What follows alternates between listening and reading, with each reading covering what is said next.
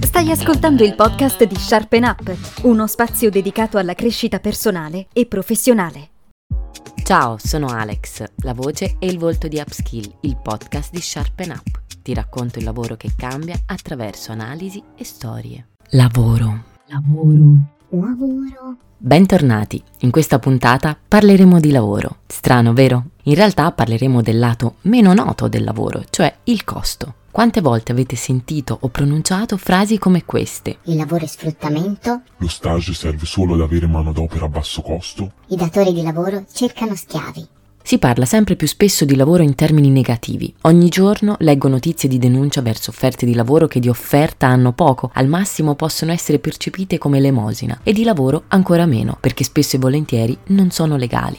Se ci soffermiamo su queste offerte, possiamo pensare che in Italia non si abbia rispetto per il lavoro e che questo sia sfruttamento a tutti gli effetti. Fortunatamente queste realtà fanno notizia, ma sono meno numerose di quanto si possa pensare. Come abbiamo visto nella puntata 19 sul salario minimo, la maggior parte dei settori sono coperti da contratti collettivi nazionali. È vero che alcuni sono scaduti e che vanno rinnovati, ma in linea di massima possiamo dire che almeno tutelano i lavoratori. Questo per dire che le realtà non coperte dai contratti nazionali sono relativamente poche, meno del 10% dei lavoratori. Ma andiamo a vedere quanto costa il lavoro. Il costo del lavoro è la spesa che un datore di lavoro, cioè un imprenditore, deve affrontare quando assume lavoratori nella propria azienda. Quando parliamo di costo del lavoro dobbiamo fare una distinzione tra costo diretto e costo indiretto. Il primo è quello legato alla produzione, mentre il secondo non è legato alla produzione ma è necessario per lo sviluppo delle attività dei dipendenti. Quali sono le voci di spesa? La prima è quella dello stipendio, ovviamente. In questa voce vanno inclusi anche gli straordinari, la tredicesima, i giorni non lavorativi retribuiti, le ferie, i permessi non fruiti, che quindi devono essere pagati, e i giorni di malattia.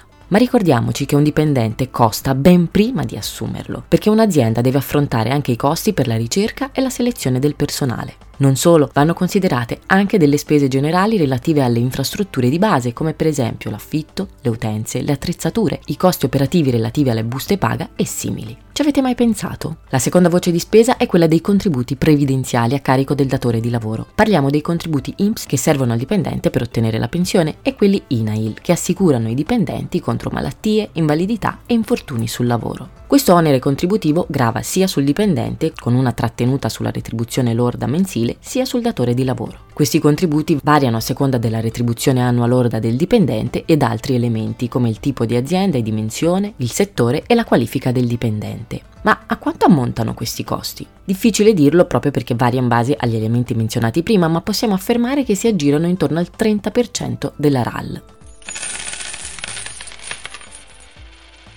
L'insieme degli oneri fiscali e contributivi è detto cuneo fiscale. Questo non è altro che la differenza tra lo stipendio lordo e lo stipendio netto percepito in busta paga dal lavoratore. E come si calcola? Il cuneo fiscale si calcola sommando tutte le imposte, quelle dirette, indirette e i contributi previdenziali che incidono sul costo del lavoro. Va detto che le imposte citate gravano sia sui datori di lavoro che sui lavoratori dipendenti, gli autonomi e i liberi professionisti. Ma perché il cuneo fiscale è così importante? Abbiamo visto che recentemente il governo Meloni ha tagliato il cuneo fiscale con la legge di bilancio e il decreto primo maggio. La Premier ha sottolineato l'importanza di questa decisione in un periodo in cui l'inflazione colpisce imprese e lavoratori. In sostanza il cuneo fiscale indica quanto la tassazione influisce sul reddito dei lavoratori, sull'occupazione e sul mercato del lavoro. Questo perché abbassare il cuneo fiscale significa diminuire il costo del lavoro per le imprese e favorire le assunzioni, mentre per i lavoratori una tassazione inferiore aumenterebbe le loro risorse economiche la capacità di acquisto o investimento. L'Organizzazione per la cooperazione e lo sviluppo europeo, in un rapporto sull'andamento del cuneo fiscale, ha confrontato 37 paesi nell'anno 2020. Da questa analisi emerge che il cuneo fiscale medio nei paesi europei è del 34,6% e i valori più alti si riscontrano in Belgio, Germania, Austria, Francia e Italia.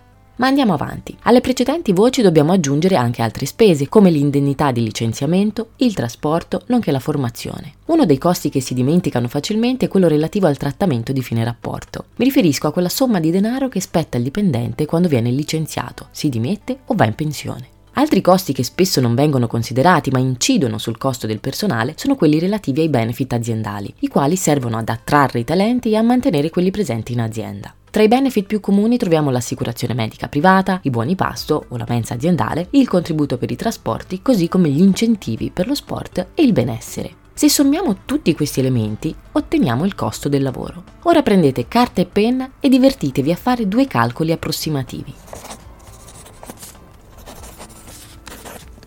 L'insieme dei costi relativi al personale, includendo salari, imposte e benefit, può rappresentare fino al 70% dei costi aziendali totali. Adesso capite che il lavoro ha un costo importante per l'imprenditore, ma andiamo ad approfondire la questione.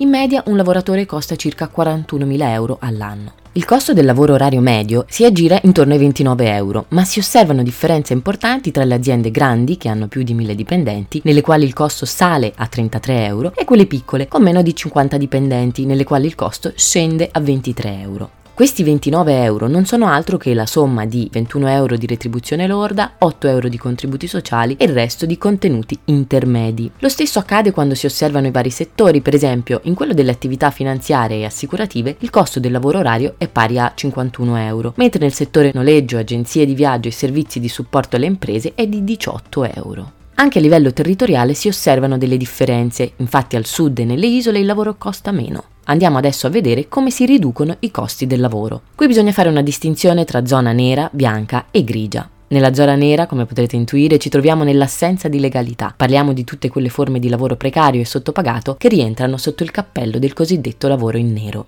Nella zona bianca si ottimizzano i costi del personale usufruendo di finanziamenti per la formazione, di sgravi contributivi per determinate categorie di lavoratori, di agevolazioni contrattuali ed eventuali benefit. Nella zona grigia si combinano soluzioni legali e altre al limite della legalità. Ne abbiamo già parlato nella puntata 26 sul reddito di cittadinanza, nella quale abbiamo visto che la necessità di rendere il lavoro più mobile, flessibile, l'immigrazione irregolare, la mancanza di una sufficiente offerta occupazionale e gli elevati oneri fiscali e contributivi possono portare le aziende ad assumere comportamenti irregolari. Una pratica spesso utilizzata, soprattutto in periodo di crisi, è quella dei licenziamenti, i quali effettivamente portano a un risparmio non indifferente, ma bisogna dire che a lungo termine termine hanno effetti collaterali negativi, perché un'azienda senza personale qualificato è meno competitiva sul mercato e mette a rischio la propria sopravvivenza. Un'altra soluzione è quella offerta dagli ammortizzatori sociali come la cassa integrazione, della quale abbiamo spesso sentito parlare nel periodo pandemico, e che consiste in una integrazione o sostituzione dello stipendio dei lavoratori che hanno subito una sospensione o una riduzione dell'attività lavorativa in seguito a una situazione aziendale di difficoltà.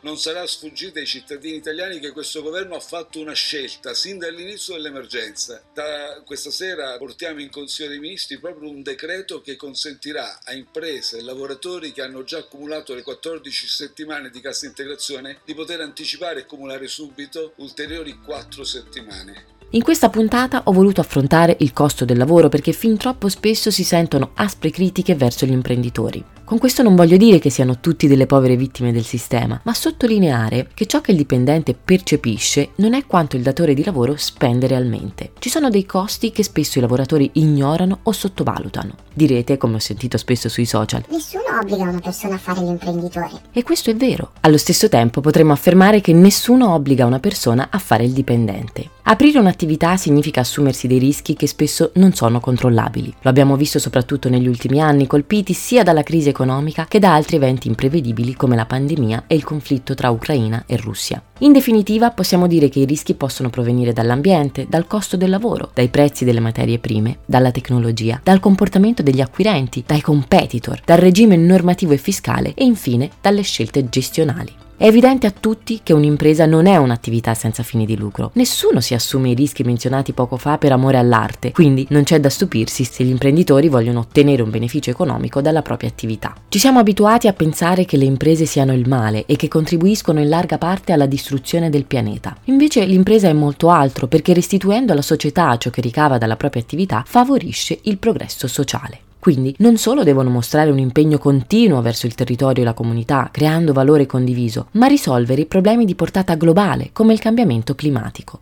Questo grazie anche ai social media che hanno permesso di individuare e punire socialmente le imprese scorrette. Oggi un'impresa non può permettersi un comportamento irresponsabile perché le notizie fanno il giro del mondo in pochi secondi e il danno d'immagine ed economico derivato non è trascurabile. Le imprese non possono solo affermare di avere determinati valori, ma devono seguirli. Le loro azioni devono essere coerenti con questi valori, altrimenti per loro diventa sempre più difficile attrarre e mantenere il talento. In effetti le nuove generazioni rifiutano categoricamente offerte di lavoro presso aziende di cui non condividono i valori. A questo dobbiamo aggiungere i risultati del barometro di Eldelman del 2023, la più importante ricerca condotta a livello globale che da oltre 20 anni studia l'andamento del rapporto di fiducia tra i cittadini e quattro tra le principali istituzioni che operano nella società. Parliamo del governo, delle aziende, dei media e delle organizzazioni non governative. Secondo il report, i cittadini a livello globale hanno più fiducia nelle aziende che nelle istituzioni. Perché accade questo? Perché laddove le istituzioni promettono di intervenire, le aziende passano i fatti.